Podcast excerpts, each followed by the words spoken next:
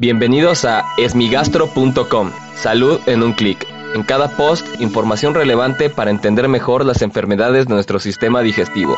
Bienvenidos. Hola, ¿qué tal? Soy Norberto Chávez y les doy la bienvenida a esmigastro.com. En este podcast daré respuesta a las dudas que tienen sobre las enfermedades del aparato digestivo y como todos los lunes y viernes hablaremos acerca de las enfermedades hepáticas y sus complicaciones. En esta ocasión la pregunta la envió Jacqueline desde Chile a través de un inbox en la página de Facebook y me voy a permitir leer su mensaje. Buenas noches doctor, a mí me diagnosticaron que el hígado está calcificado. Quisiera saber qué posibilidades hay de que se me declare una cirrosis hepática. Le agradecerá mucho su respuesta, estoy muy preocupada por este tema. Saludos desde Chile, muchas gracias. Esto es muy importante porque existen pocas enfermedades realmente bastante limitadas que pueden ocasionar calcificaciones dentro del hígado. Unas son las alteraciones vasculares, es decir, alteraciones en los vasos sanguíneos que con el crecimiento y sangrado de los mismos pueden ocasionar calcificaciones. Algunos tumores, en particular unos que se llaman tumores fibrolamelares, también lo pueden ocasionar.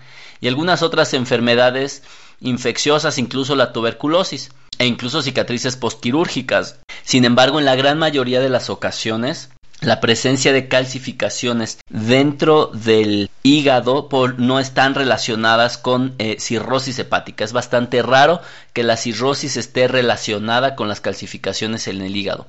Son procesos independientes la mayor parte de las ocasiones y por ende la evaluación y el manejo cambian. Por lo tanto, es muy poco probable que eh, Jacqueline presente cirrosis hepática.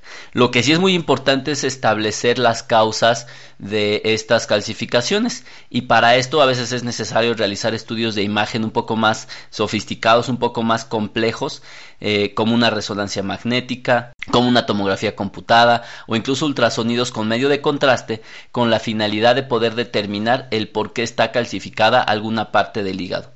Probablemente esto es mucho menos grave que tener cirrosis hepática, ya que es una enfermedad crónica.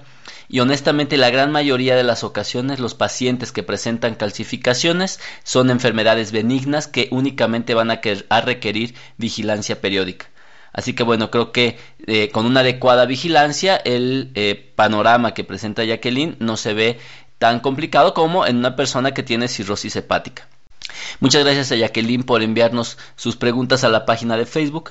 Si tienes alguna duda te invito a que escuche los episodios previos y si aún tienes algo que no te haya quedado claro, en el sitio web www.esmigastro.com encuentras el formulario a través del cual puedes enviarnos tu pregunta. Gracias por haber escuchado este post.